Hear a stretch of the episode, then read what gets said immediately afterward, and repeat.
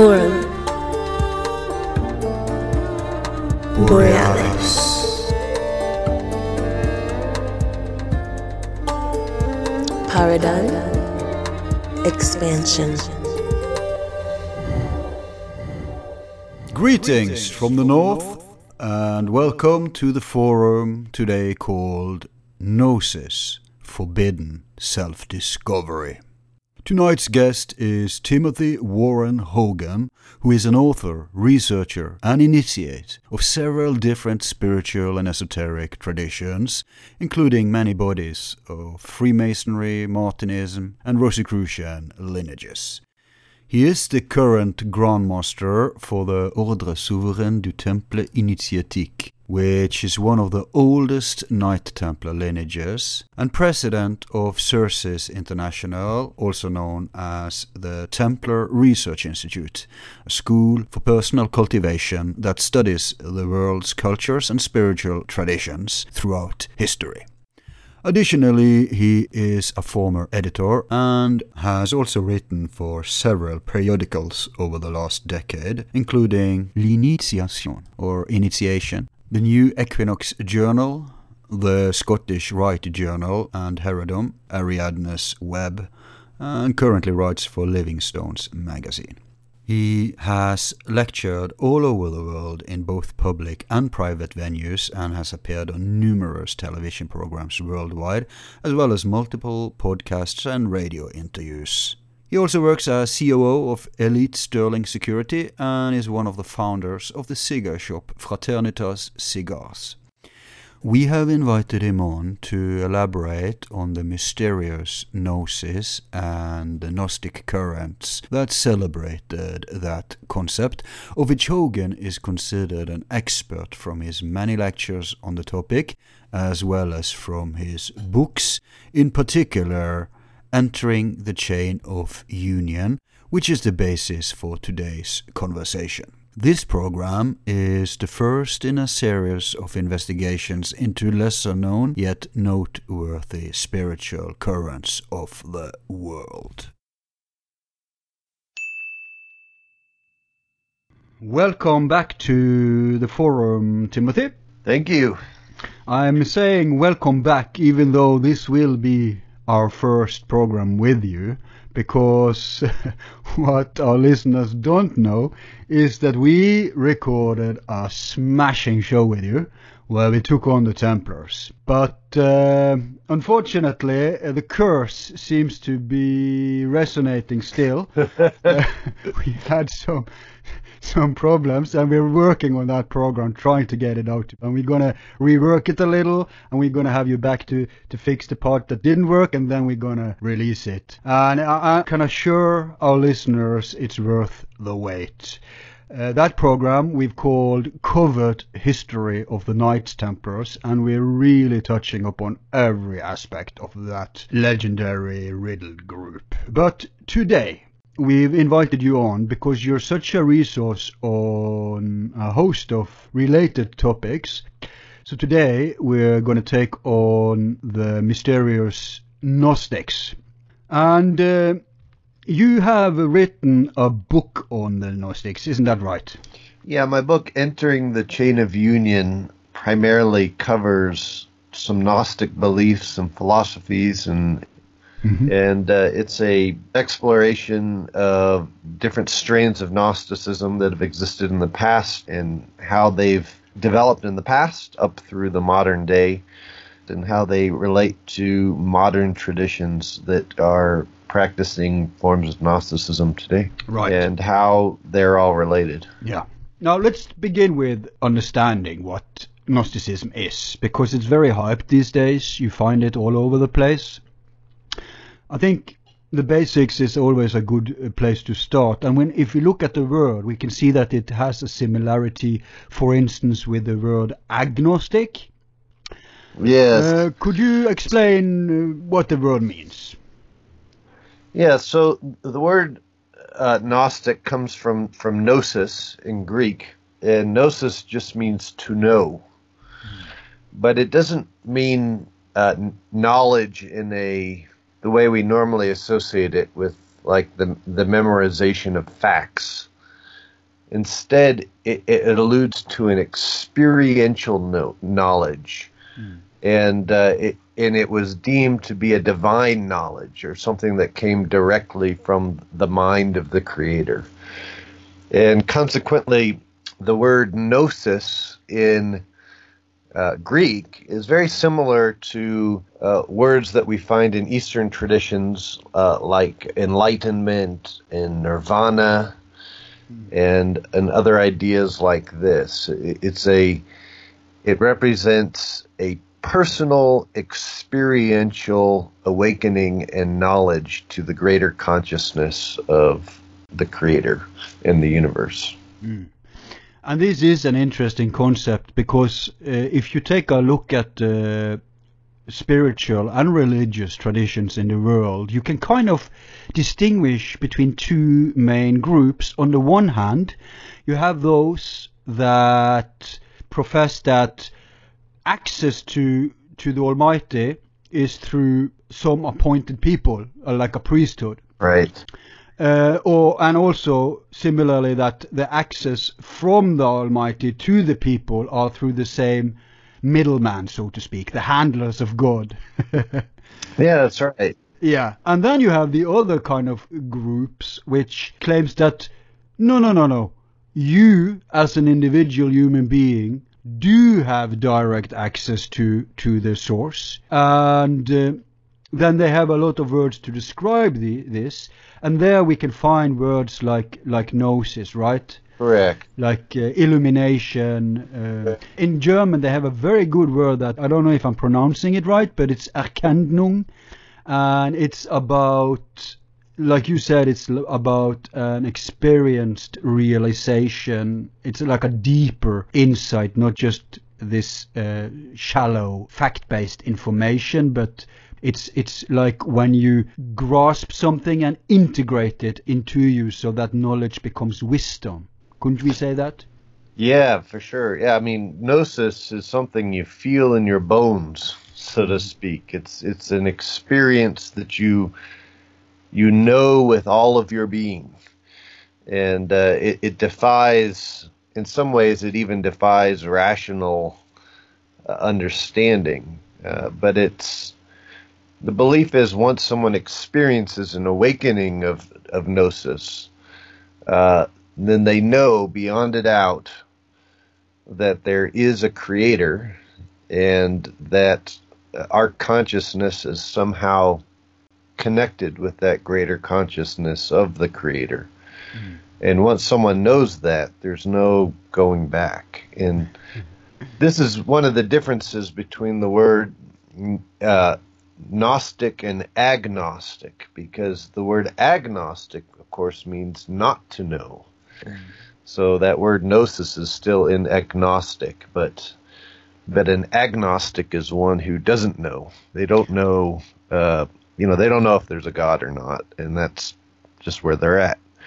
Whereas a gnostic is one that that knows uh, completely because they've had a direct experience that has somehow guided them in their life or guided their perception and has led to deeper insight and wisdom. Could we say that the road from ignorance to enlightenment, illumination, then would be that the first step is to be an agnostic, to, to accept that you don't know, and then to search for that inner connection so that you become one who knows? Yeah, I think so. I mean, I, you know, I think it's it's, uh, you know, the first thing we first step is to realize we don't know anything, mm. uh, and that most of what we think we know has just been a form of cultural conditioning that has been indoctrinated into us throughout our life. Mm. And then the the second step is realizing, hey, you know, maybe we don't know, and then from there we can be open to the possibility of uh, an experience of true knowing. Uh, but we have to give up a lot of what we've previously thought was true in order to be open to new possibility.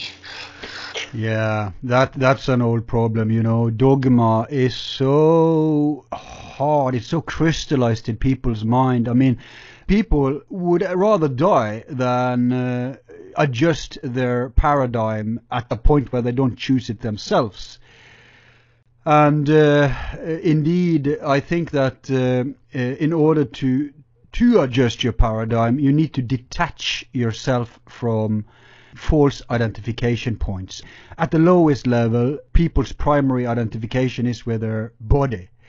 Uh, then I would say that the next level would be with your emotions, then with your intellect, meaning you can always see people who are identified with opinions, with ideas, right? They they take it personally if you express something that goes against what they believe, what they entertain as truth and that's uh, you see that especially among fundamentalists. They're so wrapped up with their ideas that it's their notion of self. But could you say that a true Gnostic has a deeper identification, is not identified with the body, with the emotions, with the thoughts, but with something more causal, with something more essential? Yes, in fact, in the ancient Gnostic traditions, which uh, you know some have have theorized. Uh, it's hard to say how how far back Gnosticism goes. Mm-hmm. You know, some have associated it with, um, for example, Pythagoras' school. His Pythagorean school was a form of, of Gnostic instruction. Uh, people have looked to the allegory of Plato with his cave allegory as yeah, being a yeah. Gnostic metaphor. Obviously, Plato was a Pythagorean, but you also have like uh, the fire worshippers, the Zarathustras, uh, Zoroasters. That's right. Yes. And ancient traditions. Yeah, and I mean, there's a number of ancient traditions, and one of the things that is seems to be consistent um, across these traditions is the idea that at some point uh, you have to symbolically die to your image of your old self mm. in order to be open to new illumination. Mm. And consequently, uh, a, a, number of the early Gnostic schools developed initiation rites that illustrated this idea of a symbolic death and awakening to the new light of Gnosis. And it should be pointed out that the word, for example, in the New Testament, the word resurrection uh, actually comes from the Greek word anastasis, which just means awakening. Mm. And so the Gnostics interpreted the awakening of of Jesus or the resurrection of Jesus as as a metaphor to the awakening to gnosis, as opposed to a literal corpse of a physical body waking yeah. up and starting to walk around again like a zombie. so. Yeah, well, this is the opposite of a zombie, isn't it? yes. but uh, but if we look at uh, the ancient traditions predating the Abrahamic religions, and, and we're going to get to Christianity and Gnosticism in that regard, but if we do look at the pre-Abrahamic traditions, isn't it true that we find this concept you just mentioned also, for instance, among the ancient Egyptians?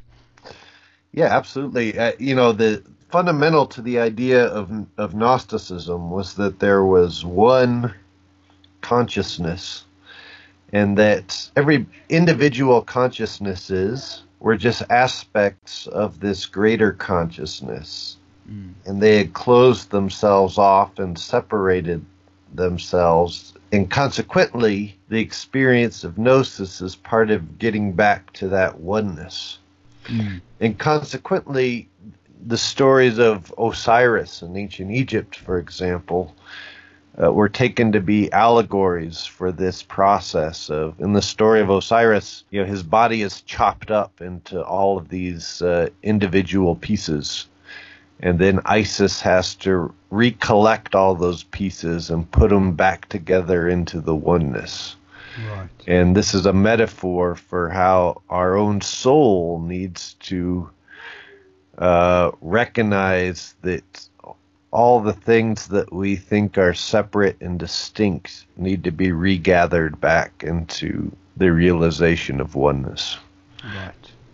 Yeah. So, yeah, or the monad, you know, as the as the Pythagorean tradition would say, you know, that it has to go back to that one source. Yeah, or union, as you say in your book here. Yeah, or yoga, as it's called in Indian tradition. Yes. Uh, it's so interesting if you look at the words that the different tradition uses for this path. In um, i- they say Tao means path. Yeah, that path or way. Yes. Yeah, and, and in Kabbalism, it's called uh, Kabbalah. It means tradition, Yes. and you have uh, you have so many similar words that point to this same thing. Uh, you have, uh, like I said, yoga, oneness, gnosis, to know. All of these things are related, and indeed, I would claim, and you can you ta- give us your take on this. Uh, I would claim that if we look at the oldest spiritual traditions in the world, and then I mean both in the east and the west. I mean I could I could mention the Toltec among the Amerindians, the uh, and the Mayan, uh, the Egyptian I mentioned, the the Sufi among the Islamic, the Kabbalism Yes. among the Judaism, the Druze Yeah. uh, the Hermeticism, and of course in in Eastern we also have uh, like the Brahmans and the Tantra and the Vajrayana Buddhism. Yeah. I think, and here's my allegation, I think that all these traditions are remnants, are survivals of a common source, an older, uh, should I say, uh, oneness, uh, where, because we have another series in the forum where we examine the evidence for an antediluvian Yeah. civilization. Yes. And if that concept is genuine, then indeed we should expect surviving pockets of a spiritual traditions. What's your take on that? Yeah, well, I think that's absolutely right. I mean, the a lot of the Gnostic literature of the you know of the last two thousand years don't necessarily talk as much about um, antediluvian civilizations, though the, the the story of Noah's Ark is sometimes uh, believed to be both a uh, a story for the passing on of a tradition since pre-flood times, along with a metaphor for the Gnostic process of awakening. Uh, but the I, I believe that the that there is a there was a primordial tradition that these things came out of, and that this idea of gnosis uh, is uh, even though it may be called by different names, it, it is fundamental to our human nature and uh, fundamental to these early traditions. And, You know, we look at uh, as as an example. You know, in ancient times, the the priesthoods of the different religions they it would have been absurd for them to to be fighting with other priesthoods. this is a very modern concept, you know, where where one religion fights against another religion, and that would have been unheard of in the ancient world. In the ancient world, the the the priests recognized the priests from other religions as also priests of the same tradition. Yeah, and I exchanged. Yeah, they exchanged.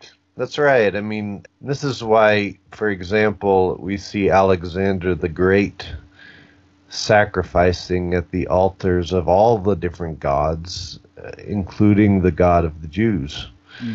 Uh, because he recognized that they were all celebrating the same divine mystery, even though it may be coming across in different ways, or there may be different cultural names, you know, placed on that mystery, but ultimately it was the same mystery. Right. Yeah, you know, um, here's an idea I want to pitch you. The problem today is that people do exactly that stupid thing you talked about. They look at the outer shell, the labels, they look at the uh, masks of a tradition. It's equivalent to judging a book on its cover or a person on its face instead of acknowledging the essence, uh, the contents of the book, or the personality of an individual. Now, they do the same thing with religions, the spiritual tradition. And here's the point that there's actually three traditions, or should I say, stratas or ways to relate to the to the divine, to the sacred. One is those who deny the material world and say that the only reality is up there. It's it's uh, beyond. It's the it's God, if you like. And this all of this is illusion. It's Maya. Then you have the opposite, which says no, no, no, no, no. This here is the only what you can sense is the only reality, matter, and the world beyond is an illusion. Now, those two poles, if you like, love to fight and they kind of are antagonistic towards each other and they are mutually dependent on each other. But then you have this third, more quiet stream that says that neither, eh, actually both are correct. We are both here and there at the same time. In a way, you could say that it's a spiritual materialism or a materialistic spiritualism. In Yes. fact, in fact, some call it hylozoics, I think. Yeah. So, so how do you uh, account for for that view? Well, you know, the I, I think a lot of it goes back to the hermetic idea that uh, look, if you are the creator and you're all that is, that means there's nothing outside of yourself. And the only way you can create is within your own mind. And by that logic, then, everything that we see and experience in this world is just within the mind of God. And consequently, the trick is not to get caught up in the manifestations uh, and and in in the illusion of thinking it's just material and that's it, but recognizing that there's a a mind behind it, that there's a consciousness behind it, and that the that consciousness is the real reality. Uh, it's not the manifestations of that consciousness. And uh, this was a very, you know, this is a very Gnostic idea that look, it's not that material world is evil. It's that our attachment to the material world is evil because if we become too attached to it, we can miss the, the meaning that's behind it. And in that meaning is where the gnosis lies, and that me- that that meaning is where that's the roadmap back to the mind of God. So, so like uh, Kybalion claims then that all is mind, that consciousness really is the primordial impulse uh, to existence. Yeah, that's right. In which uh, in which several physicists have agreed over the century, the last century. Yeah. Yeah, quantum physicism is uh, kind of science rediscovering the ancient concepts. I mean, I've seen so many physics books that uh, compares ancient thoughts with modern findings. Uh, you have uh, famous books like, uh, for instance, Fritjof Capra, The Tao of Physics. And it seems to me, actually, that the higher up you are in physics, like in astro and quantum physics, I'm not talking about uh, the ordinary school teachers, but really people are in the forefront of researching this. it seems that their spirituality is not materialism, as so many other so-called scientists seem to adhere to, but that they are either identifying with uh, like uh, Neoplatonism, Pythagoreanism, or Hermeticism, or Taoism, or yoga, etc., etc., etc. And I don't think that's a coincidence. I think that when you examine the material world deep enough, either if you go in the smallest things, like you zoom in as in quantum, or if you zoom out as in astro, you, you kind of realize that, wow. Yeah. Yeah, this is an illusion. Yeah, that's exactly right. Uh, you know, there's a there's a uh, Sir Arthur Eddington, the, you know, the famous physicist, said uh, physics is the the study of the structure of consciousness. The stuff of the world is mind stuff. Something unknown, unknown is doing we don't know what.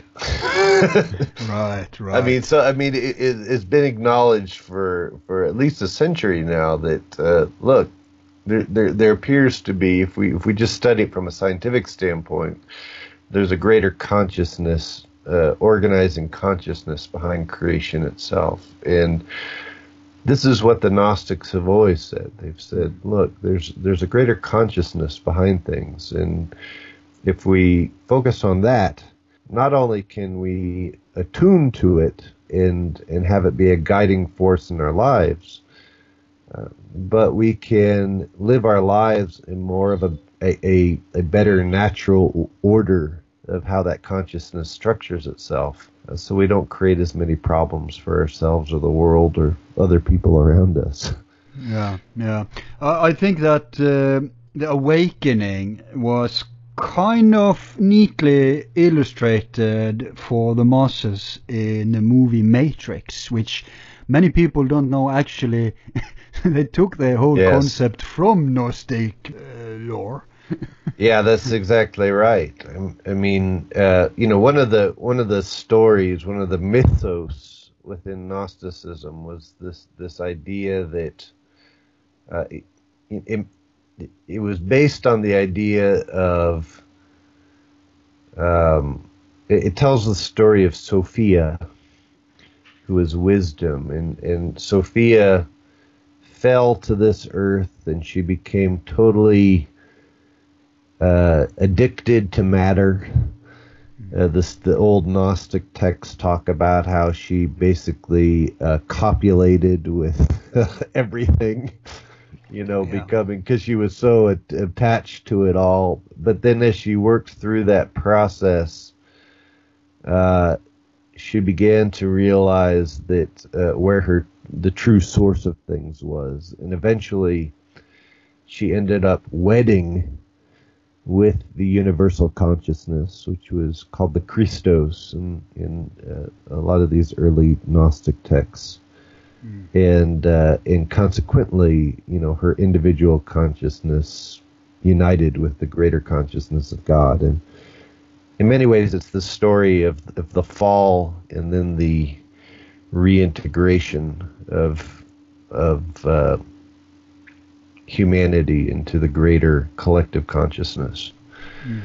And uh, and but you see a similar story with uh, this idea of in the Matrix where you, the uh, you know you have this the the hero near the hero uh, of the story Neo who you know he goes through life. And Neo, by the way, means new. Which uh, means new. That's yeah, correct. Yeah, yeah. yeah. He's he's attached to the world, and he's uh, he's learning to work his way through it. And then at some point, he has to die mm. to it, and then he's raised uh, from that death through the love of Trinity, right. who represents that uh, Sophia coming in contact with uh, the greater divine, and and then he comes to this greater realization and. Well, it's interesting because if you look at his his psychopomp, his his soul guide, Morpheus. Yeah. Morpheus obviously is uh, is a god of the the other realm, the dreams. The he he's an impulse from the consciousness. Yes. So he has to cooperate to become new, to become himself. He has to cooperate, uh, as you said, with Trinity, uh, which is the three forces of creation. Yeah. It's t- tes, antites, and syntes, or as they say in the more mythical uh, religions, like in Christianity, uh, God, the Son, and the Holy Spirit. And then you have the interesting thing, he has to uh, visit the oracle, and if you paid close attention, you'll see that above the oracle's door, above the gateway. Yes. Did you remember what was written there? Yeah. Well, it was. Uh, well, I know it was Know Satan, but I, I, don't think it was or Know Thyself, but I think it was in, in Latin, Latin, as opposed yeah, to in the Greek. exactly, and and that's where we tie it in, right? Because to know yeah. yourself is the clue, isn't it? to yes. to to gnosis to give birth to this inner gnosis then yeah that's right That's right. Yeah, and you know, to the to the Gnostics, it should be pointed out that uh, this this Sophia archetype actually represented the human soul that incarnates in this world, becomes a soul of personality, and uh, thinks it's it detached from everything else. But mm-hmm. then eventually it's able to wed with the greater consciousness and uh, is this alchemical wedding this is the alchemical wedding yeah mm. the, and and this is the this is why in even in uh, uh, christianity when when paul talks about how we need to make christ our husband he, he, he's alluding to our soul the sophia wedding with the universal consciousness, the Christos, mm. uh, and and through that wedding, uh, you know, there, there's a the union occurs where um, we get back to the oneness. Now, if we assume the somewhat conspiratorial but still founded concept that all great ideas, spiritual ideas, uh, spiritual births in in the world uh, the original impulses of all religious traditions, at some point gets hijacked by one of these uh, antagonistic traditions I talked about, like everything here is real and that is an illusion, or no, no, everything there is real and this is an illusion. Then you get these guardians, right? These people who want to hijack the connection, these this priesthood, these churches. Yeah. Now, would that make sense that concept if we look at let's let's take Christianity then that uh, they say that okay let's make a war on the sacred feminine. Let's exclude that part because it's such a dangerous part because if people do uh, marry it or make love to it, they will wake up and we can't control them anymore. Is Sophia then the lost sacred feminine impulse of the uh, Abrahamic traditions? Yeah, it is for sure. And you know what's happened with priesthoods eh, of, of all religions, and it's you know it's and I'm not trying to bash religions, but oftentimes religions have set themselves up as the middleman. Mm between uh, the person and God. And you can charge a lot of money by being the middleman. so, you know, power. there's a lot. So there's a lot of power there, yeah. Mm. And the Gnostics have always said, look, uh, you don't need a middleman. Mm. You know that that connection with God is is is is a is a fundamental part of who you are.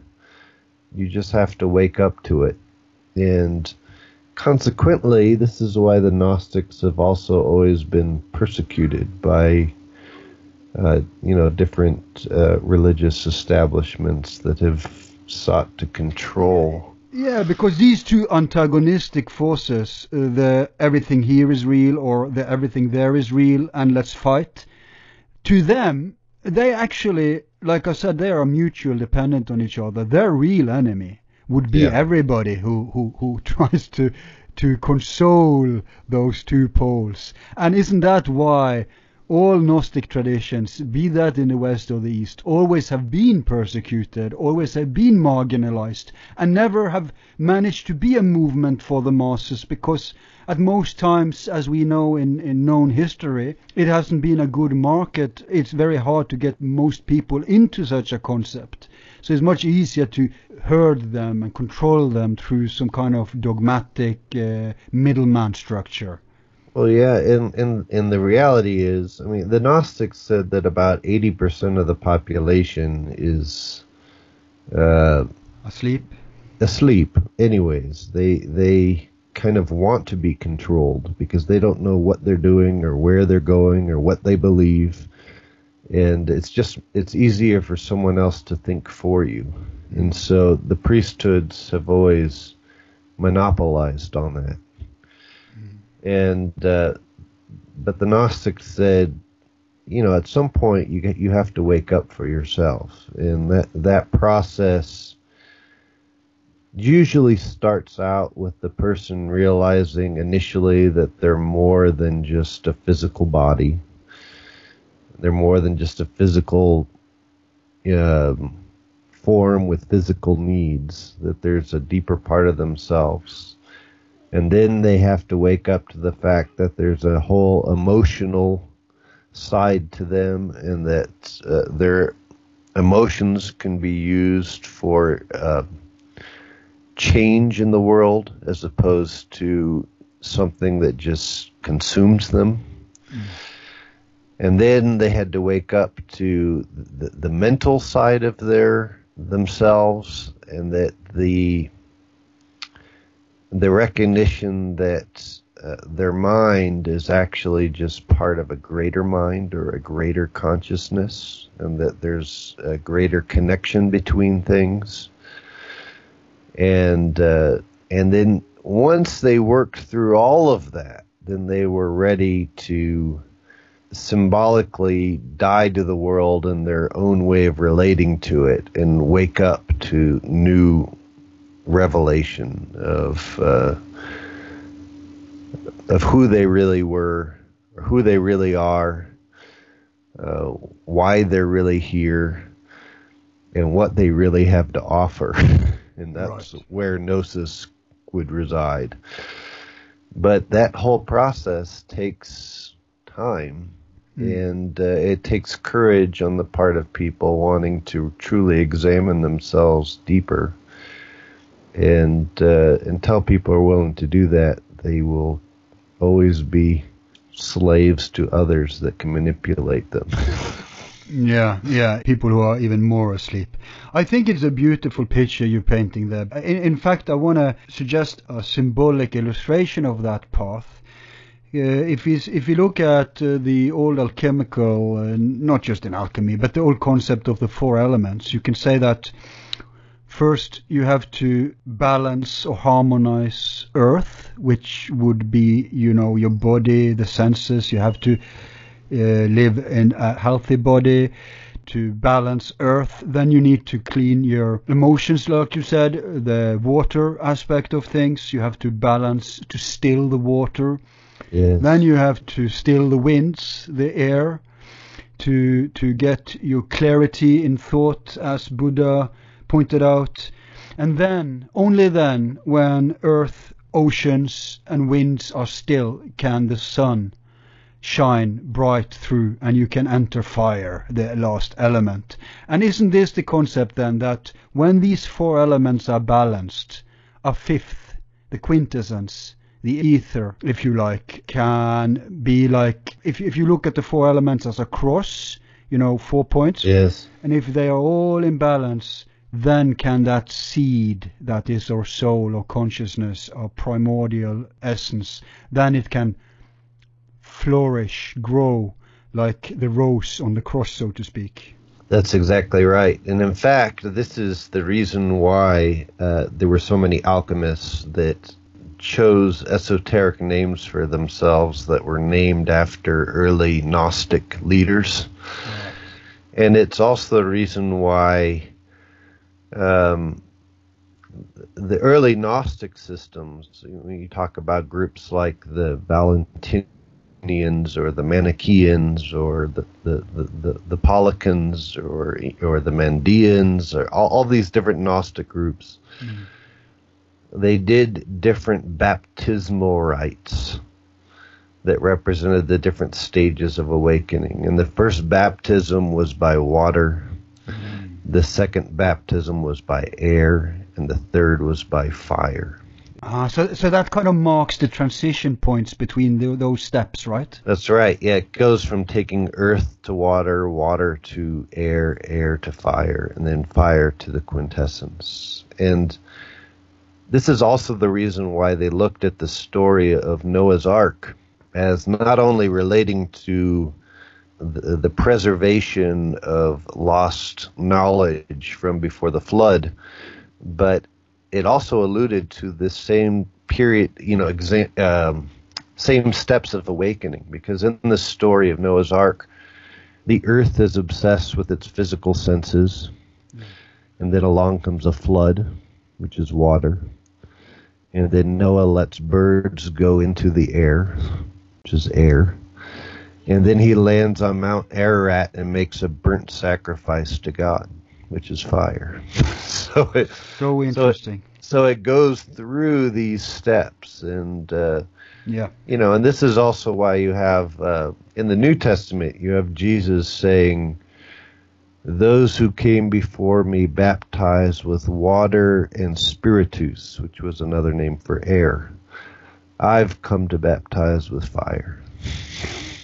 Mm. And sword is also a symbol of fire, so no That's wonder, right. no wonder he he claimed he came to bring the sword. Now we just want to interject here uh, that uh, the Noah myth is the same as the Gilgamesh epos. Uh, Yes. Sumeria, where they, by the way, have found new, well, find new, but now it's emerged uh, new parts of the text that wasn't known before. And uh, I want to say that when we examine myths, people have to be aware that yes, you can interpret myths literally as it's uh, kind of a, w- a way to preserve knowledge about events.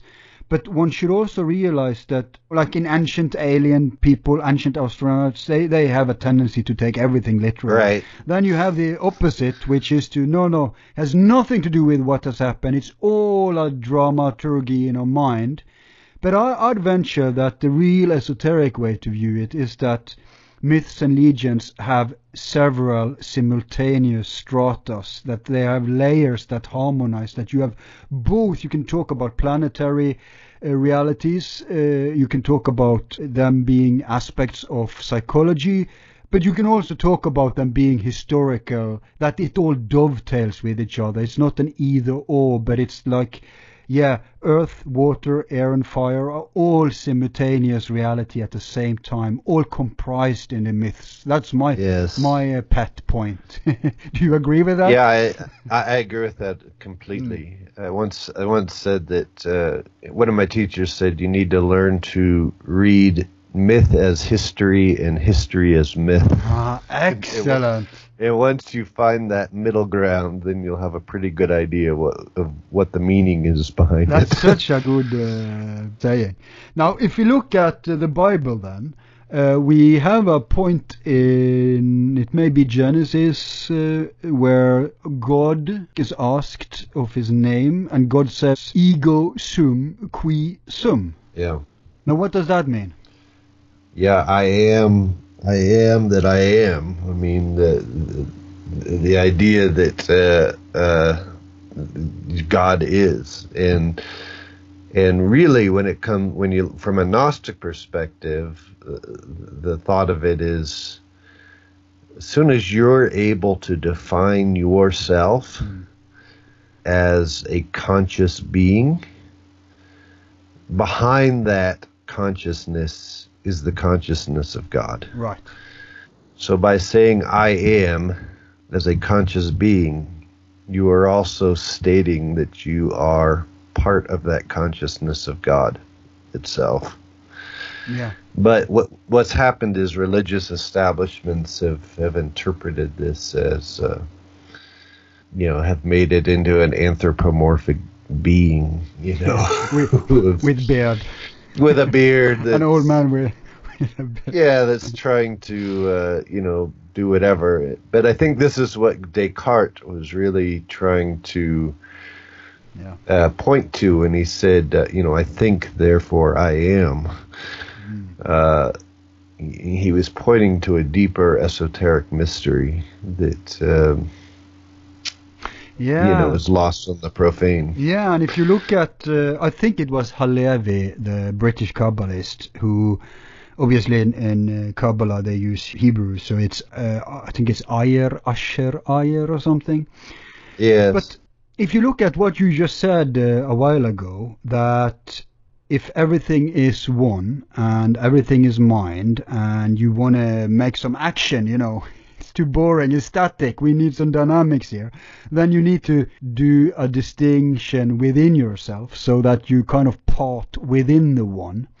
Uh, in order to get to, yeah, from monad to dyad. But the interesting thing here is that if you look at this as a circle, and let's say at the top of the circle is the starting point, that i- would be I am. Then you have that, which is not myself. It's not me. It's not. It's something else. It's that. It's the world of the creation. And then, Yeah. but he didn't say I am that. He said I am that I am. So that's the way back, so to speak. So that the last Yes. part I am is that uh, you die in that in the matter, and then you awaken again, like you said, in the realization uh, of the gnosis of who am I? Uh, you know, gnothi sauton, know thyself. Oh, I am. That's who I am. I am.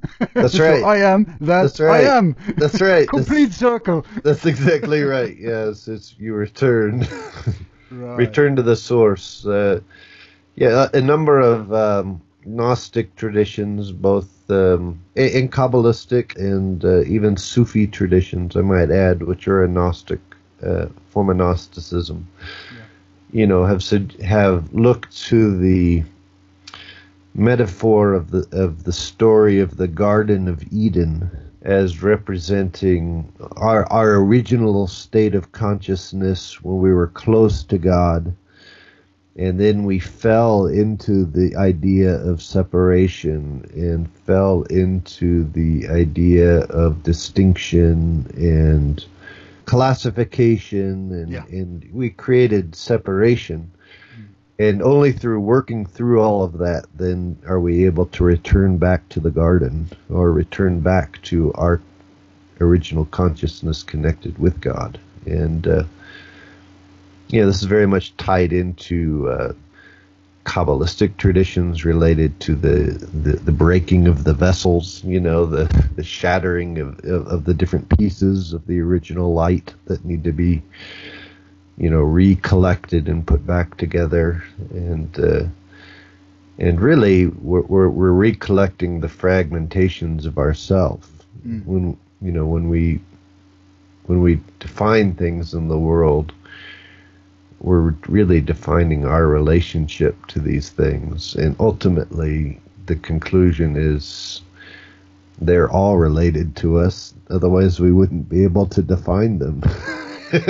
Yeah. Yeah. I mean, if we weren't one, we couldn't even make offspring. A man meeting a woman, resulting in a child, that's just a material uh, manifestation of, of our oneness. That's right. That's exactly right. And when you talk about uh, that we live in a fragmented world, uh, I think that the illusion of this level we're living in is that we are lost in the creation, so to speak. Instead of identifying with the wholeness, we kind of single out one little piece of the puzzle, and this, this is me. Everything else, to hell with Yeah, it. that's right. That's right. And if every single atom did like that, the whole organism would collapse, wouldn't it?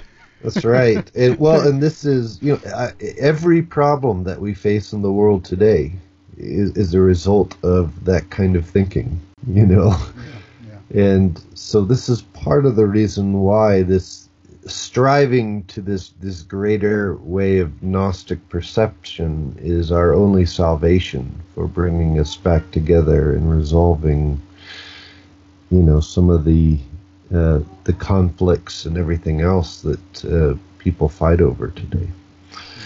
Amen Uh, to that. Yeah. I actually got a realization from what we talked about already. You said uh, you talked about uh, baptism between every level. I just realized that uh, the seven steps in masonry or in alchemy, if you like, Yes. is the four elements and the intermediate levels between them. That's exactly right. So thank That's- you for that. Yeah, that's exactly what that is. Yes. Mm. Yeah, you know, we the the th- those four levels are well ultimately the seven i mean that's where you also get the idea of the you know in the eastern traditions the seven chakra or psychic centers the this the, the expressions of consciousness within the body the, the and this is also tied into the seven seals uh, before revelations. You know to the gnostics revelations wasn't about the end of the world it was about the end of our perceptions of the world and the awakening to the new revelation of uh, the the consciousness behind the world. Right. So the uh, the set with the opening of each seal, these represented the, the these seven seals represented the seven levels of consciousness within ourselves that each have to be opened gradually, and as they are, there's a part of how we identified with the world before that dies away. Yeah. And a new awakening comes out of it.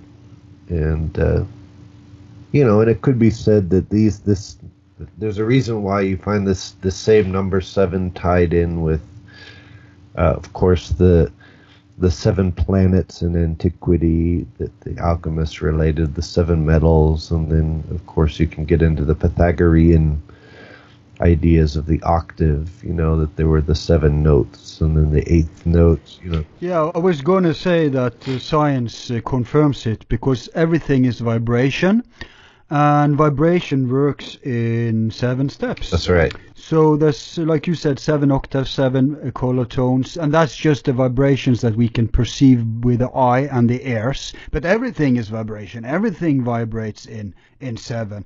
And when you tie in the, uh, let, us say then the Genesis, Yeah. you have the interesting fact that God created the world in six days, and in the seventh he rested, which is kind of uh, logical because you have you have the six steps, which one could say is the triangle of the material world and the triangle of the non-material world fused together. Because you talked about the separations within, and, and creation is a three something, it's a trinity. So you have you have the physical trinity and a non-physical trinity harmonizing in six.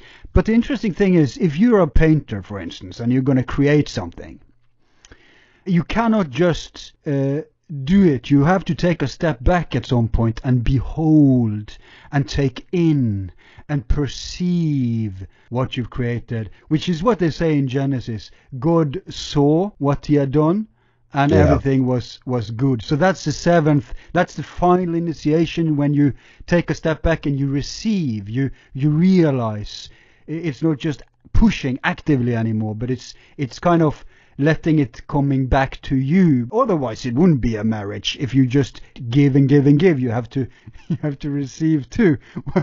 I'm rambling now, but what do you think about that? No, no, I, I think that's that's completely right. Even within Genesis, where it talks about the Spirit of God, uh, you know, hovering over the waters, so to speak. Yeah. Uh, well, what happens when you when you look at water? Uh, you see your own reflection. Narcissus. That's right. And so, in a sense, you know, we, our so called physical world, which is just the consciousness of God, I mean, it's the reflection of His consciousness. And so, Mm. you know, by this logic, the Gnostics and Kabbalists and, uh, you know, other traditions have alluded to the idea that God is learning about Himself through our creation, which is all in his own head. and we're a part of his learning process. Uh, our experiences are part of his learning process. Mhm. I think it was. I think it's in the Gurdjieff tradition that they talk about that. Well, uh, many traditions say that creation is. It's not like we. You have the creator and then you have the creation and it's done. It's like we're still in an unfolding creation. But the interesting thing in the Gurdjieff tradition, and, and that's based on ancient Gnostic and Sufi Yes. and even some some Buddhism, I think, is that we are kind of producing energy that the spiritual level receives back. I, th- I think I'm in deep water. I don't know if it's it's a very listener friendly concept to talk with you about this here and now, but do you know what I'm getting at? yeah, yeah, yeah. It's, it's, it's deep. You're, you're getting is. deep, but that's good. Okay. Yeah.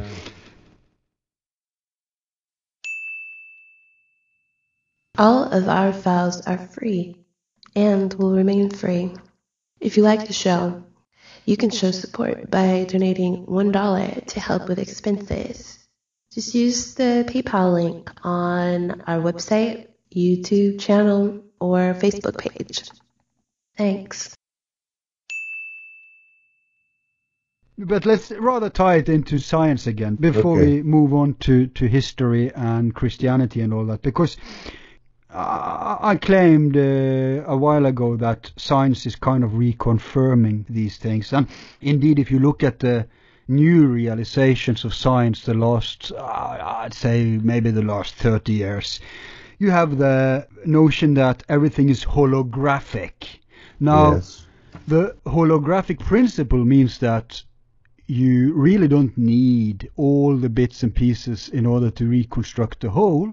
In fact, you only need one piece, and if you examine that one piece, you'll see that the principle of the whole is repeated, is replicated within that small piece, which means that if you have not just one piece, well, you, one piece is enough, but if you even have several pieces, you can kind of piece together the whole existence just based on those pieces of the puzzle. And that goes to show that Gnosticism has something going for it, because otherwise you could say that, hey, how could just little me be enough to understand everything? And cosmos is so huge, uh, not just materially speaking, but dimensionally speaking and everything. But then, lo and behold, if, if thing is holographic, and you have a few pieces of the puzzle, you can reconstruct the whole. Yeah. And there, that's where you get the notions of Hermetism, like as above, so below, Yes. or uh, as without, so within. Yes. That things are, are connected. We are a part of the whole.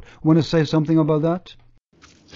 Well, even with uh, uh, what's you know, there's been a lot of news stories recently about the where physicists are confirming the theories of quantum entanglement, in which uh, particles that are at one point in time together and seem to be operating as a unit as you separate them uh, across a great deal of space if you affect one, it still affects the other particle, Yeah.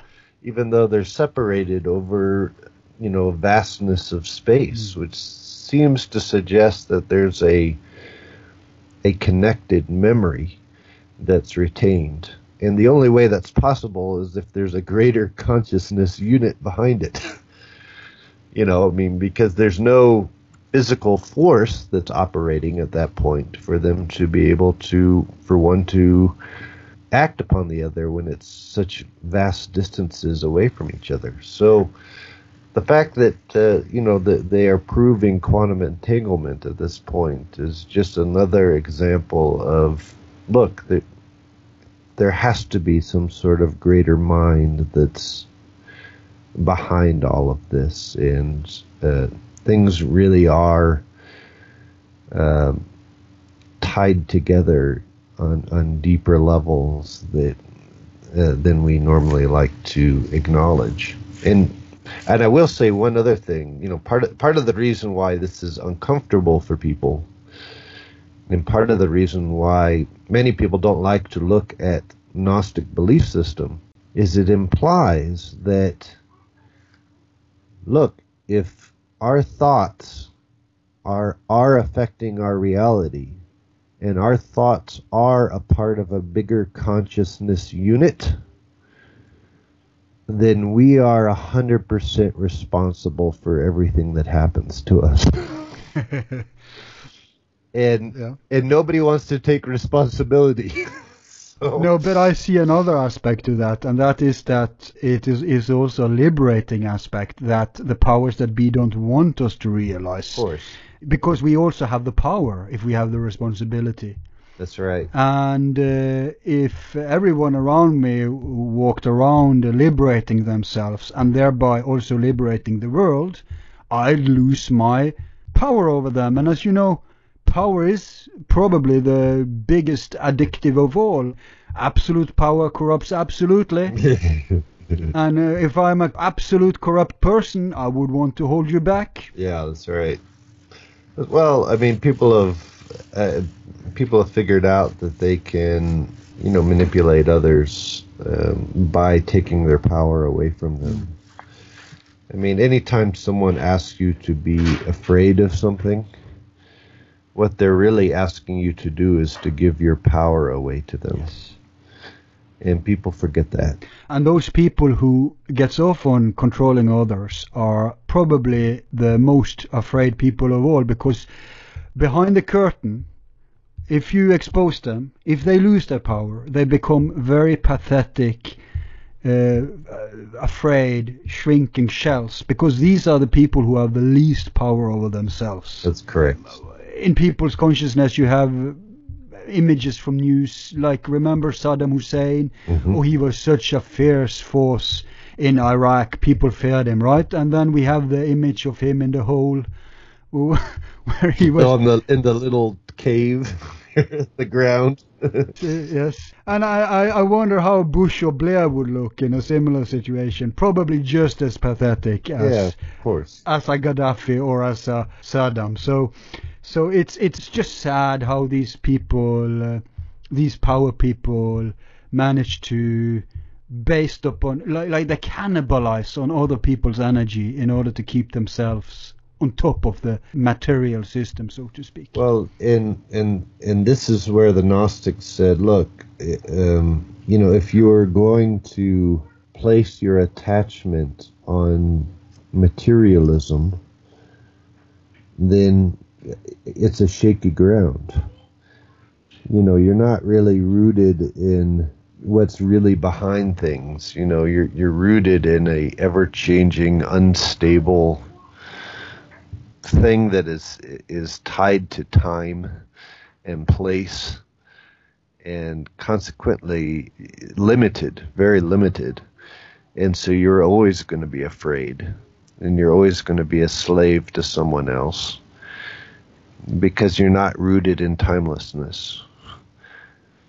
And you're not rooted in a, a power that's, uh, you know, all pervasive and embodies all people and all things. And uh,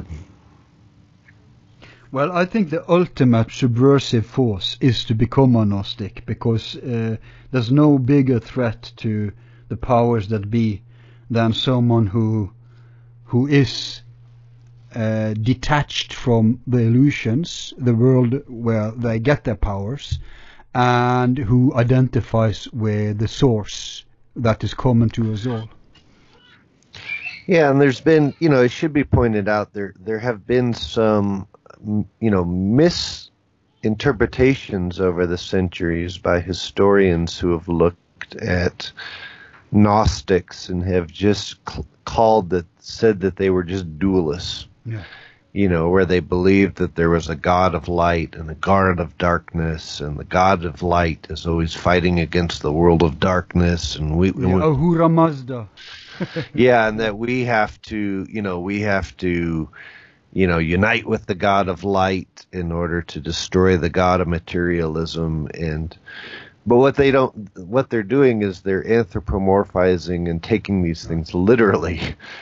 To to the Gnostics, these were metaphors, you know, and and uh, they had to do with w- what what we're allowing our consciousness to be associated with and attached to, and that um, they didn't literally believe that there was a God that created the physical world and uh, is trying to keep people away from, you know, the the greater realm of light. They they looked at it as a as a as a metaphor, uh, in that we have to it- it's one thing to acknowledge, hey, we live in a physical world and we have physical needs. I mean, if you don't eat, you're going to die. If you don't go to the bathroom, you're going to die.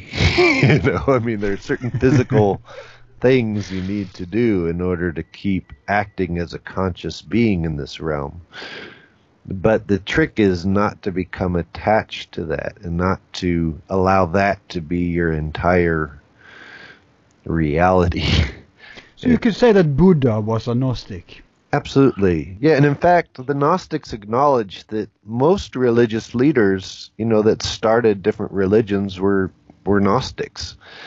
You know, they just uh, they had they had an experience of illumination, and they tried to come back and teach that to the the culture or the tradition and using the language of the people in which they live you know they lived. And consequently it, it turned into religious movements. Uh, but you know for example the the Gnostic would have no problem looking at like a Taoist uh, and like Lao Tzu, the things that Lao Tzu says, and in in relating to them as uh, as part of the Gnostic process, and then also being able to look at the story of Muhammad, for example, in which uh, Muhammad goes into a cave and he achieves illumination, and then he leaves the cave and he he uh, you know begins to take teach a doctrine of oneness, you know. Uh, to, yeah, yeah, that's such a in fact, that concept goes back to ancient Greece, where you see that in, for instance, Parmenides, in uh, several of these ancient Greek uh, enlightened people who they had this Hesha style of incubation where they yes. went into the cave, like Pythagoras, where they sought stillness, and when they come back, and this is actually the origin of the word prophet. People today think that prophet means someone who can predict what will happen. But in ancient times, what it really was was someone who entered the realm beyond through the uh, incubation in the cave, the, st- uh, the stillness, and then they got in connection with an impulse which they brought with them back to the world. And the real challenge, the real trick was to be able to grasp something of the other world and bring it back to us, to share it with us, something that we could use. And in that respect, is how, for instance, Muhammad was a prophet. Yeah, and exactly. And, and to the Gnostics, you know, the, the most famous groups that are that are considered Gnostic uh, you know, they applied the same metaphor to the Christian Bible, and they said that, uh, look, when when uh, it's no accident that uh, you know, according to one of the you know the the biblical tradition, Jesus yeah. was born in a cave. And then later on, Mary Magdalene proclaims, you know, the tomb is empty, right. or, or the cave is empty in other words, uh, you know, Mary Magdalene represented the Sophia, the Holy Feminine. That's right, and Jesus represented the Christos, and that uh, there was the realization that, look, the physical form, if that's all you're attached to, it's empty. It's not. It's not real, and that the the awakening, the resurrection, so to speak comes from realizing we're more than that. You know, leaving the cave. Yeah. so that's that's a symbol of uh, transforming your life then from the sleeper life until the awakened. That's exactly life. right. Mm.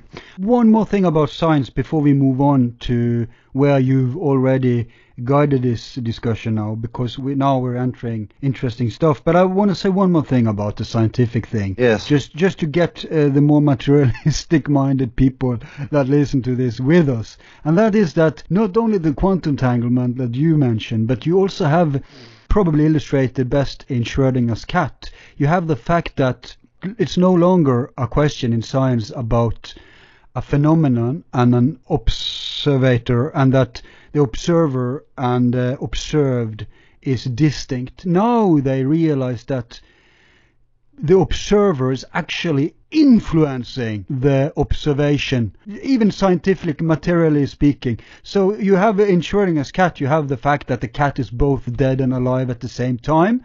Yeah. And only when you actually investigate it is when it falls down to one of the possible possibilities. But in fact, now they know that you actually influences with your expectations, with your mind, with your decisions. And this dovetails also with more uh, should we say, French scientific notions that's also out there now, like uh, the fact that uh, you can influence water, you can influence your plants. Uh, there, there's so many experiments and discoveries made in these areas, and we're going to have scientists on where we talk about these things. But I think this very much dovetails with what we're talking about here. Yeah. Yeah, you can take it from there. Yeah, absolutely. Well, I mean, uh, you mentioned Schrödinger. You know, one of one of my favorite quotes of his is he said, uh, "You know, multiplicity is only apparent. In truth, there is only one mind." He said that. Wow. And he he said that. Yeah. Yeah. I mean that that was Schrödinger, and that was that was exactly that is exactly what the Gnostics were saying. right. you know that look i mean we we are uh, part of a greater unit and uh, our our so-called individual minds are just part of a greater mind and when and our perspectives actually affect the greater unit and uh, you know from a scientific standpoint uh, as well you know that can be terrifying if you're trying to study science which is based on distinction Yeah.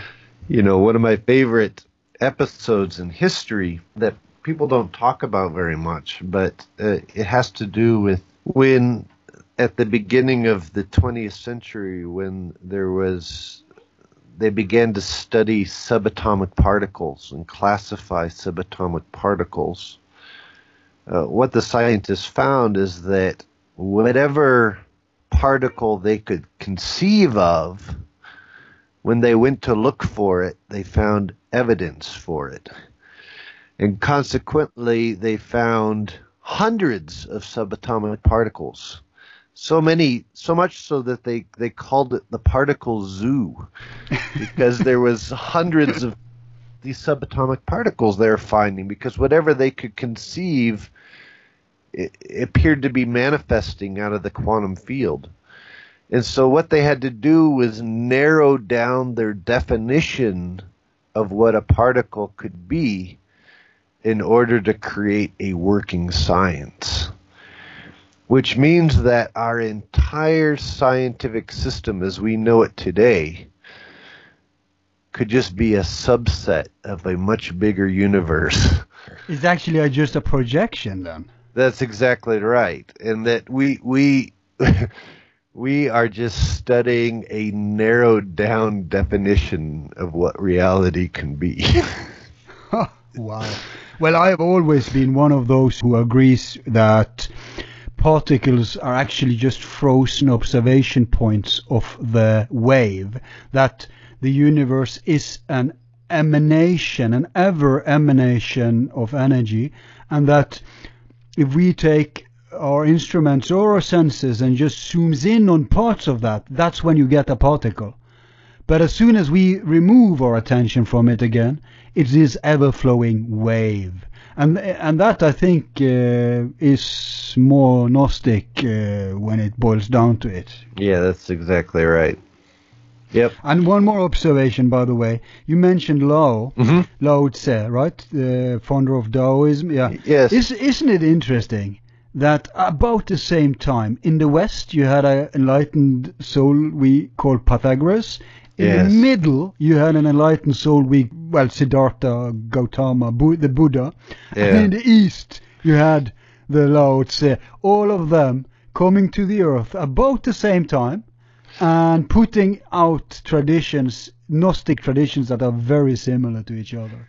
Yeah, that's right. In fact, they're so similar. You know, it's worthy to note that uh, you know there were during the Ming Dynasty there were uh, Manichaean Gnostics that had made their way into China. Yeah. and the, the Manichaean Gnostics, you know, they celebrated a, a Gnostic leader, uh, uh, the founder of their, their Manichaean faith, who was who went by the name of Mani, Yeah. and uh, and the the uh, members of the Ming Dynasty thought that Mani was just the Buddha of light. And they thought, and they also thought that he was the reincarnation of Lao Tzu. Wow. and so and because the the Manichaeans referred to themselves as the religion of light, uh, some people believe this is actually where the the Ming Dynasty got its name because in Chinese, uh, Ming means light.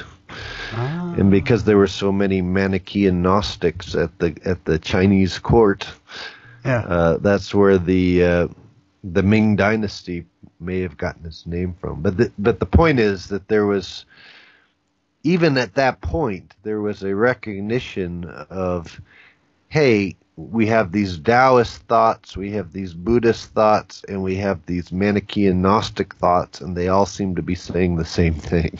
Mm-hmm. So, isn't the, the word Sufi a derivation of Sophie or Sophia? Or yeah, that's one. That's one theory. One theory is it is. It's from is that it's from the Greek Sophia, meaning wisdom, and uh, you know, according to the Gnostic traditions, Sophia was uh, you know represented the soul and uh, as it came to experience and, and become an embodiment of wisdom. And this is also the uh, origin, of course, of the word philosophy that was coined by Pythagoras, uh, which is just philosophia, or to, to love wisdom. And uh, yeah, so one theory is that Sufi comes from Sophia. Uh, though you know the other theory is that it comes from uh, wool, the the Arabic word for wool, uh, because that's the most far fetched. Right, my, right, my, yeah, yeah, I agree. I, have seen better theories. Yeah, I mean the the the uh, the Sufi do, you know, in their ceremonies they have a um, the dervishes, for example, before they do, when they get into their trance to to enter into a gnostic connection with the bigger universal order, they will lay down a lambskin in the uh, in the east of their temple, and it in that lambskin represents the unknown master that they are becoming. Hmm and uh, with the idea that uh, you know all great masters in history are all the same master because they're all coming from the same one mind. Yeah. And uh, so that lambskin just represents that master. And so that's the closest association with wool you know that that, that the Sufi have. But uh, it, even there, that wool is more the exoteric meaning, yeah. and the Sophia would still be applicable and uh, be the more esoteric or inner meaning behind it. Yeah, and I've seen even better explanations for that word, but we won't have uh, too much focus on Sufism per se today. When we talk about words, I want to go back to the title of your book. Could you uh, explain us why you call it Entering the Chain of Union? What is the Chain of Union? Yeah, so within several different esoteric traditions and spiritual movements that have this Gnostic base, they tend to have a ritual in which uh, the members all join hands or link arms and form a circle mm. in which they are all united as one. And symbolically, they form a chain in which which unites them with all people who have come to that realization throughout history in the past and all people who have come to that realization into the future. So, so is this the same as the chain of initiation? It's same as the chain of initiation, and in fact, the lineage. Yeah, that's right. And you see this uh, worldwide. I mean, I I visited um, uh, Mayan tribes down in uh, down in Mexico, out in the jungle of the Yucatan, who you know, have these initiation rituals that involve the elements, you know, going through the elements of uh, water, air, and fire. Mm. Uh, so taking the earth and elevating it, and then getting to the, the fifth element, uh, quintessence, or the ether, the mind. And uh, even they form this chain of union uh, at the end of their ceremonies, in which they all link arms and form a big circle, and in the center of which they put a sacred flame, you know, that represents the the inner fire, you know, that burns within all of them. So, mm. uh, so this is something we find uh, within um, initiatic traditions and spiritual movements uh, worldwide. Mm.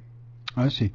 Um, when we look at uh, how the Gnostics uh, came to be in the West, then the, what we identify as the Gnostics, obviously, as people have realized by now, it's much broader than just those movements back in that time.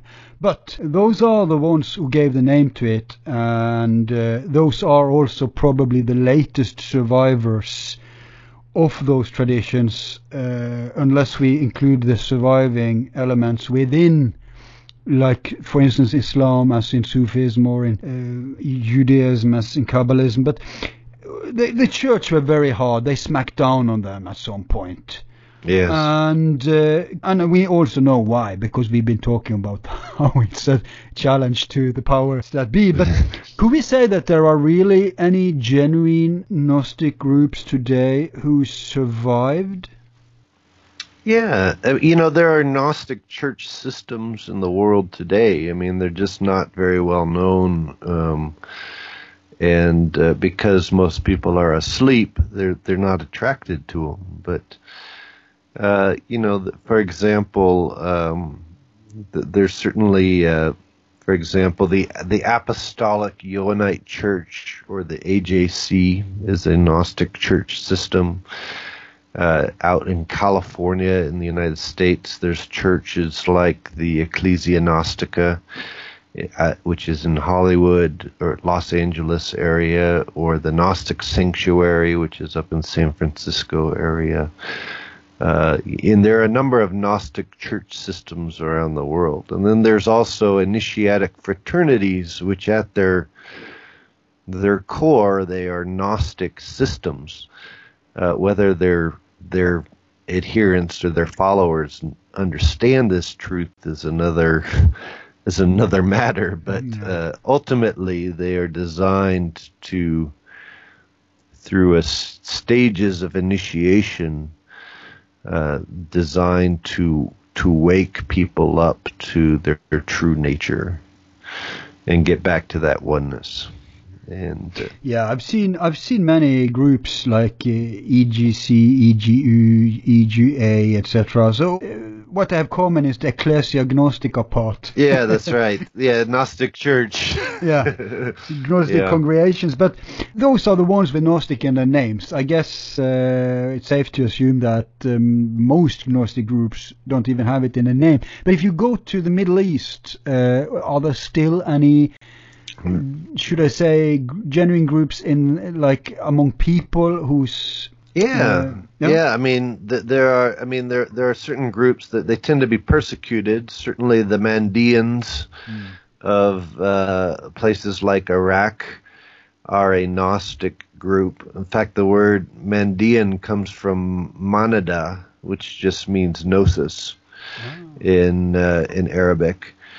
Um, there are also groups like the Druze, which uh, continue to exist in places primarily in Lebanon, uh, but also even in places like Syria and Israel and Egypt. And uh, I know quite a bit of Druze even in Nigeria, in uh, in Africa, and they, they're, you know, they're Unitarian Gnostics. And um, what about but, the Sabaeans? Are they still around? Yeah, Sabaeans for sure. Uh, in fact, the Sabaeans, you know, there's two groups referring to themselves as, as Sabaeans. The first group comes out of the area of uh, southern Turkey, uh, in the ancient area that was referred to as Haran, and uh, you know they tend to be Hermetic Gnostics.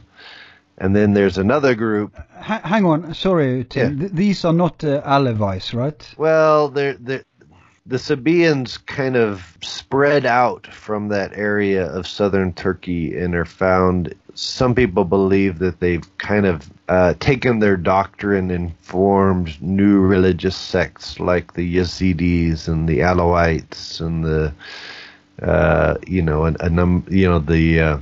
The the Sabaeans are mentioned in the Quran, for example, as being Ah. people of the book Right. and uh, but they they they venerated the doctrines of Idris, who is uh, you know Enoch of the Bible, and uh, also uh, Hermes of uh, you know Hermes Trismegistus of the Hermetic tradition. So Hey, speaking of that, did you see that they found a Koran in England that is the oldest known Koran in the world today? in England, In England, of all places, it's a very logical uh, explanation why it ended up there. But yeah, I can send you the link. It's uh, very oh, new. that's great. It's, it's so interesting because we don't have a Quran from the time of Muhammad himself, but this is probably the first one. I'll send you the link. That's great. Yeah. But Yeah, continue. well, yeah. So, so the Sabaeans, you know, so that's one of the groups that's, that's named themselves Sabaeans. The other group is out of Ethiopia, and uh, you know the the um, Saint but the- John. Um, yeah the the idea behind that group is that it actually came from Sheba, and Sheba became Ah. Saba, which is where the word Sabia comes from. Uh, the original root of the word Sabaean probably comes from Saba, which was a Egyptian word that meant star or stars, and it's the Sabaeans were known to be stargazers and developed astrology, and they were they were concerned in particular with certain. Uh, they believed that if you studied certain star constellations, you would notice cycles that happen in nature and in uh, you know the movement of consciousness with people, and that uh, because everything was related to this one consciousness, and so uh, this is really the beginning of of where you know the study of astrology came from, and uh, uh, but it, it went back to this hermetic principle of you know as within so without, as above so below, and uh, ultimately it was all part of one mind, and there's signatures within this one mind that you could come to understand by studying nature. It's so sa- sad, I think, that uh, today, with the rise of fundamentalism, uh, that you have uh, so many, and, and, and when the Western powers crush these secular regimes, and in, in that vacuum you have the fundamentalism rising, all these invaluable old traditions are under siege and uh, are kind of being destroyed in front of our eyes. And of course, the people of the West, they have no clue. They don't distinguish. They think they're all Wahhabists. so, Well, and you know, one of the the ironies with the Western world is it's become, um, in some ways, in, in its in its plight to become sectarian and uh, everything else, it, uh, it it has almost become atheistic yeah. and uh, has completely detached itself from anything dealing with consciousness and the greater mind, and you know, which is the root of spiritual understanding. And uh, so they've kind of the West is in some ways, kind of thrown the baby out with the bathwater. Precisely. Yeah, So it's very, very- well put. so it's very hard. You know, you can see why there's a conflict between those who want to be these funda- fundamentalist traditions that want to uh, just accept uh, the dogma of a religious leader without questioning it, you know, versus uh, systems that have completely tried to get rid of spirituality. Uh, of course, there's going to be great conflicts, and the only the only again reconciliation can come when people start to embrace again that personal gnosis. Yeah, this uh, this goes right in the line of what I talked about uh, in the beginning. That you have these two antagonistic forces. Uh, if you look at atheism, they say that everything you can sense is reality. Forget about consciousness, and their equivalents are the fundamentalists. They are those who say, no, no, no, all this is uh, an illusion. Only believe in in uh, the afterworld, and they love to fight. And who's trapped in between? Yeah, that's us, the the people who are Gnostics, either either they know it or not. yeah, I, you know I have a good story that that I'll interject if it's okay, mm-hmm. and that has to do with you know recently I was in southern France. Uh, this was only a few months ago, mm-hmm. and I was meeting with a tradition in southern France that was perpetuating a, a Gnostic Cathar church. Wow.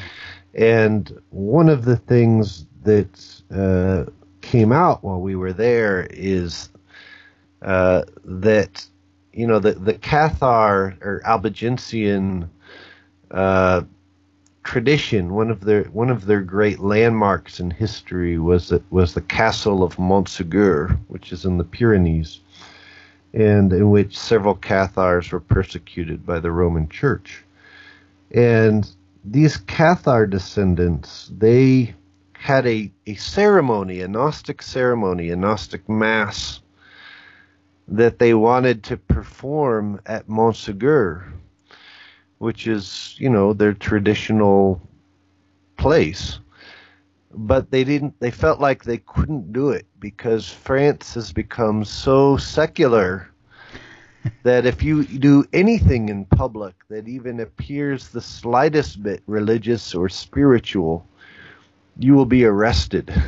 Wow. And they couldn't they couldn't afford to put their families and their jobs and everything else at risk to do one of these ceremonies Hmm. So they had to ask. They asked me and some of the other people I was with if we could do the ceremony for them because if if we did it at Montségur and we got arrested, you know, the French authorities would just say, "Oh, well, you're silly Americans or yeah. whatever," and and, and, and, and, and, let us go. You know what I mean? It, yeah, we yeah, wouldn't be putting anything at risk. But if they were to do it, they would be putting everything at risk. Yeah. And it's so in the, this irony in the the age of freedom of religion, uh, people really aren't that free. yeah, it's true, and uh, you, you, you see that uh, it's not only that, but when let's say then that the fanatical atheists who are fundamentalists in their own right they don't see the nuances in between, so they want to uh, paint all religious traditions as fundamentalism, and it's so easy for them. I mean, Islam is a sitting duck today, so. Yeah. What they do is that they strengthen fundamentalism, or uh, be that Islamic or otherwise. And then you have those Daesh people, those Salafists, these Wahhabists. They want this to happen because they call it the gray zone. You're a Muslim, you come to us because they, you see, they persecute you, they smack down on you. You see, you're marginalized. It's the good enemy. It's what they want. They want this. I mean, it's a threat to the materialists and the atheists if people become Gnostics because they become the opposite of crazy. They become actually sound and balanced. So they want people to be fundamentalists and the fundamentalists wants people to think, no, no, the only alternative to us is atheism. Right. And there you have that artificial dichotomy that kind of burns the real opposition, which is everyone else, which is yeah, us. Yeah, that's exactly right. Real free thinkers. That's exactly right. Yeah. Yep. It's sad.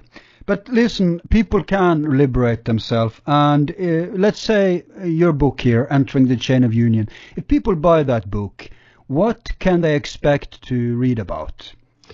Well, so in it, I you know I explore Gnostic philosophy. I explore how it's manifested uh, in different religious currents, and I also explore how it's um, shown up within different uh, initiatic and fraternal systems in the world, as well as uh, other religious currents that the the common world, uh, shall we say, the profane world normally dis- associates as separate and uh, and different, but in fact are are all related. Hmm. And and not only are they related in their philosophies, but they're related in their rituals. And sometimes and, also historical, right? Like you, you yeah. mentioned uh, Cathars. You have uh, the Bogomils, aren't they Cathars too? A- absolutely, yeah. The Bogomils. A lot of people associate the Bogomils of Bulgaria as a totally separate system as the Cathars in southern mm. France, when in fact uh, they were teaching the same philosophies, and not only that, but they were they were passing on some of the same Gnostic texts that uh, weren't being passed on by any other group anywhere in the world at the time, which. Mm shows that you know they were really the same system, and uh, and uh, so I, I, explore some of those connections for sure, and um, and then I also explore as well uh, how the um, the Knights Templar of the Middle Ages were were seeking out and trying to connect with some of these different Gnostic currents. Now, uh, I'm I'm betting that many who listen to us today will think, okay, one thing is the historical aspect of stuff, but a key question here is how how can I become enlightened? do you touch? Yeah, sure. Do you touch upon this in any way? The real... You know, I do. I, I mean, I, I, well, I ex, I explore this concept of of the levels of awakening, uh, certainly represented by the by the elements, the classical elements that we talked about before. And, and I talk about how this shows up in different religious texts, and uh, you know, the idea that these sacred scriptures, these sacred texts are are signposts mm. that are that are drawing that, that they're a map, but the territory is a place within yourself. Right. And so you have to be able to go there within yourself and and the idea is once you're able to get there once your internal world changes, you find that your external world also changes around you. Mm. Yeah, as within, so without. Huh? That's right. Mm. Yeah. Hey, I have uh, I have a note I didn't raise with you. Uh, I want to ask that before we wrap this up. What about the concept of reincarnation? I mean, if everybody is one, yeah. you could say that you could say that I am you uh, and that eventually we will live each other's lives, everyone. I mean, that's just one interpretation. There's so yeah. many versions of reincarnation. But how how can we squeeze this into the Gnostic uh, concept? So the Gnostics said that we, uh, you know, we have we've developed something that we might call a soul personality, a, a personality that is distinct from the greater unit, the greater mother unit, the greater oneness and that this this personality uh, at some point lost itself in thinking that that was all that was, mm.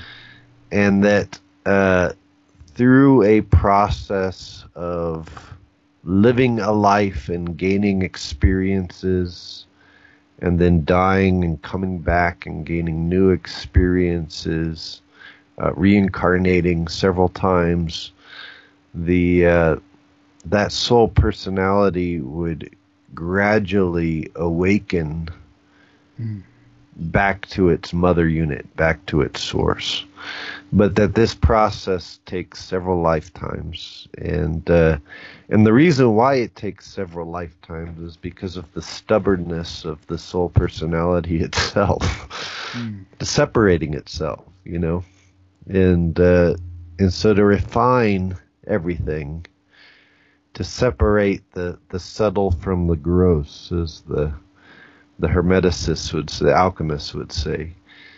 Uh, it takes it takes a long time of purifications, and but that ultimately, um, uh, you know, when people do get to the back to that oneness realization, uh, then that soul personality, uh, while being able to exist within that oneness, uh, c- can exist within the oneness and as a, a, distinct personality simultaneously in realization, and can make a conscious choice at that point if if it wants to exist as a continue to exist as a distinct entity and, and if so and help others wake up to that point and can continue to reincarnate until everybody gets it which is kind of the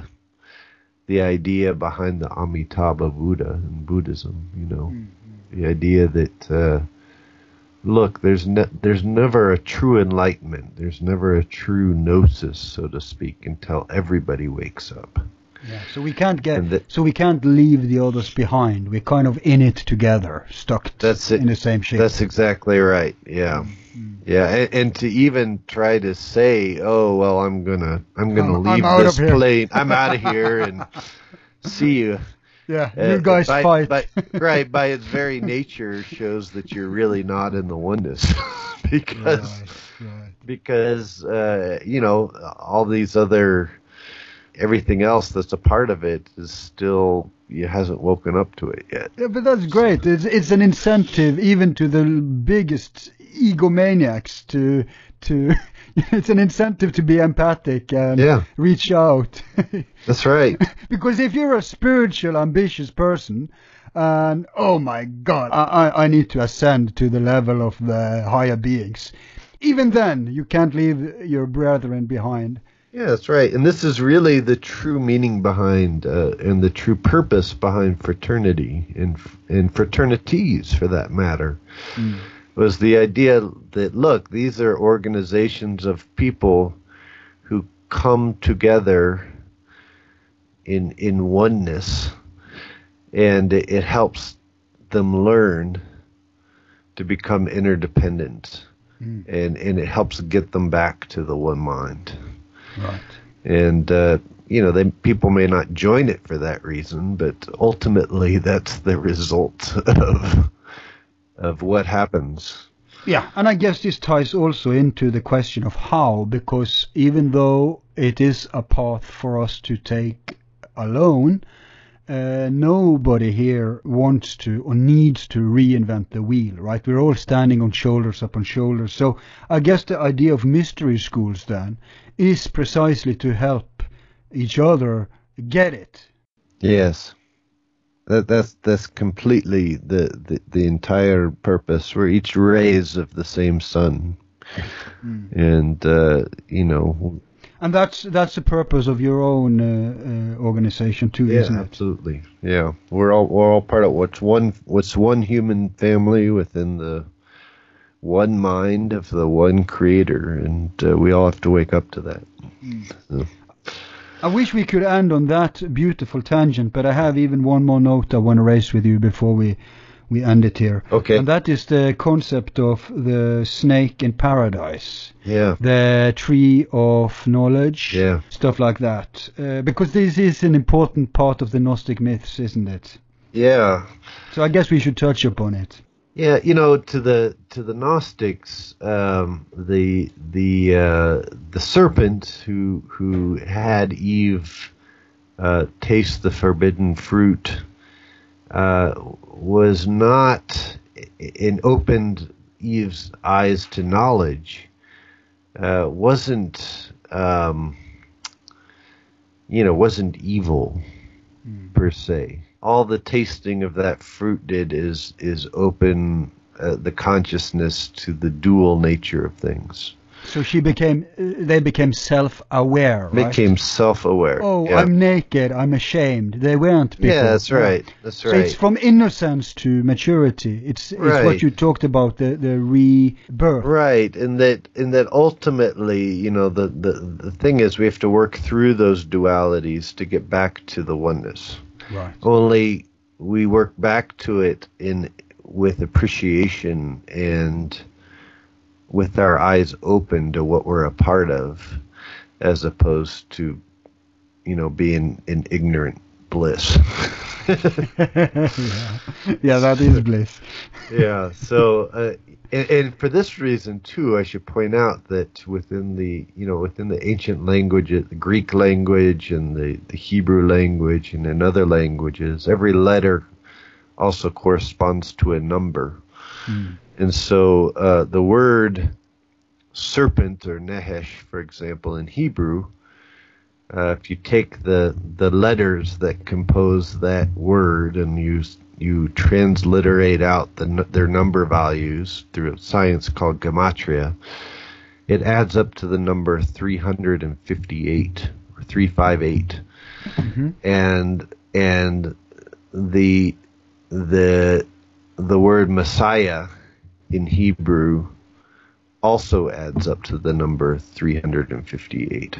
Oh. And so to the to the Gnostics, this was a um, there was a relationship here, and so uh, you know the idea of Moses erecting the the serpent on uh, on the cross in the wilderness, mm.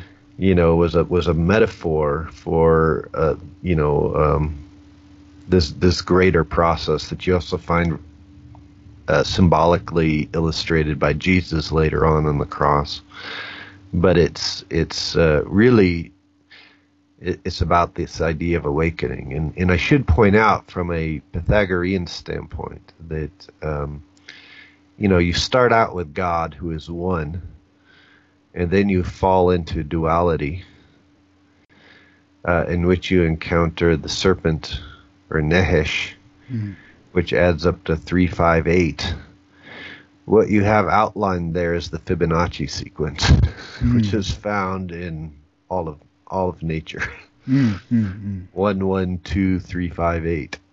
so um, we're uh, this is um, uh, you know the Gnostics considered these this is part of the science of of consciousness uh, it, it was found in, in sacred texts, but also how it manifested in the world. And uh, again, it goes back to that idea of there being many levels or layers to sacred scripture mm. and myth. Yeah. And uh, this is just one more aspect of it. Mm oh, this opens so many uh, associations. Uh, we, we could sit here and philosophize the rest of the day, but we're at the top of the hour, unfortunately. so, yeah, I think we have to throw in the towel for today. But what little we have touched upon, and believe us, folks, we've only scratched the surface.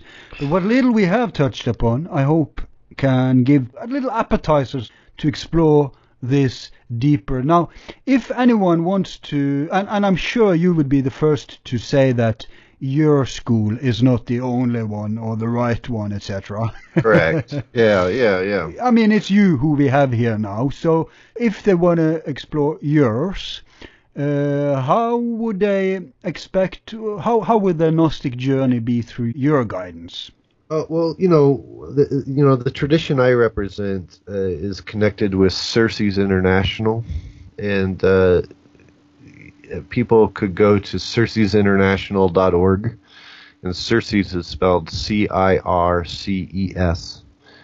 which is just a French acronym for the you know International Circle uh, for for Spiritual uh, Research uh, and Study, basically.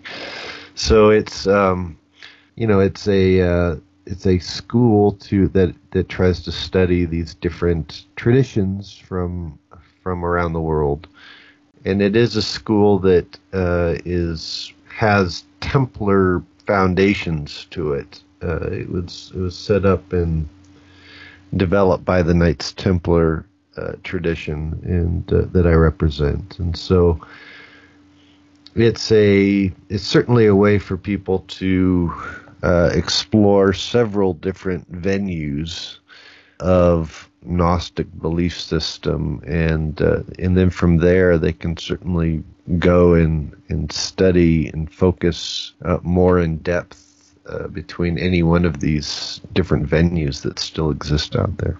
Mm, okay. Uh, as usual, people, if you go to our presentation of Tim uh, at our guest presentation page, you'll find all the essential links. So you don't have to, to memorize that web address. Great. Yeah. So uh, uh, I have to thank you for put time off your busy schedule to drop by us uh, today. Tim. Oh, I'm happy to be here. Thank you so much for having me. Yeah, and uh, if uh, God willing, inshallah, we'll have you back soon to discuss a similar topic. Inshallah. That's it. And that's it for today. We hope you enjoyed that we put forth a somewhat philosophical talk show for you this time, as it will be part of several similar approaches for future programs. Also, a big thanks to our recent donators, especially that one generous lady. You guys really helped us get the last programs out there. If you can't contribute to financing the forum, hopefully you lend us a hand and spread our work and online pages to your network. Before parting, consider these selections from the Gnostic Gospel of Thomas, which is as old as the four canonical Gospels. If you bring forth what is within you, what you bring forth will save you. If you do not bring forth what is within you, what you do not bring forth will destroy you. The kingdom is inside of you and it is outside of you. Recognize what is in your sight, and that which is hidden from you will become plain to you. For there is nothing hidden that will not become manifest. His disciples said, When will the kingdom come? It will not come by waiting for it. It will not be a matter of saying, Here it is, or there it is. Rather, the kingdom of the Father is spread out upon the earth, and men do not see it. End of quote. Remember that the words of advice above the Pythian temple portal of Delphi in ancient Greece didn't just say, Know thyself, a much more profound task than most would believe at first glance, but that the full quotation is, Know thyself, and you shall know the gods and cosmos. Until our paths cross again, sincerely, from your host Al and the Borealis team. Be seeing you.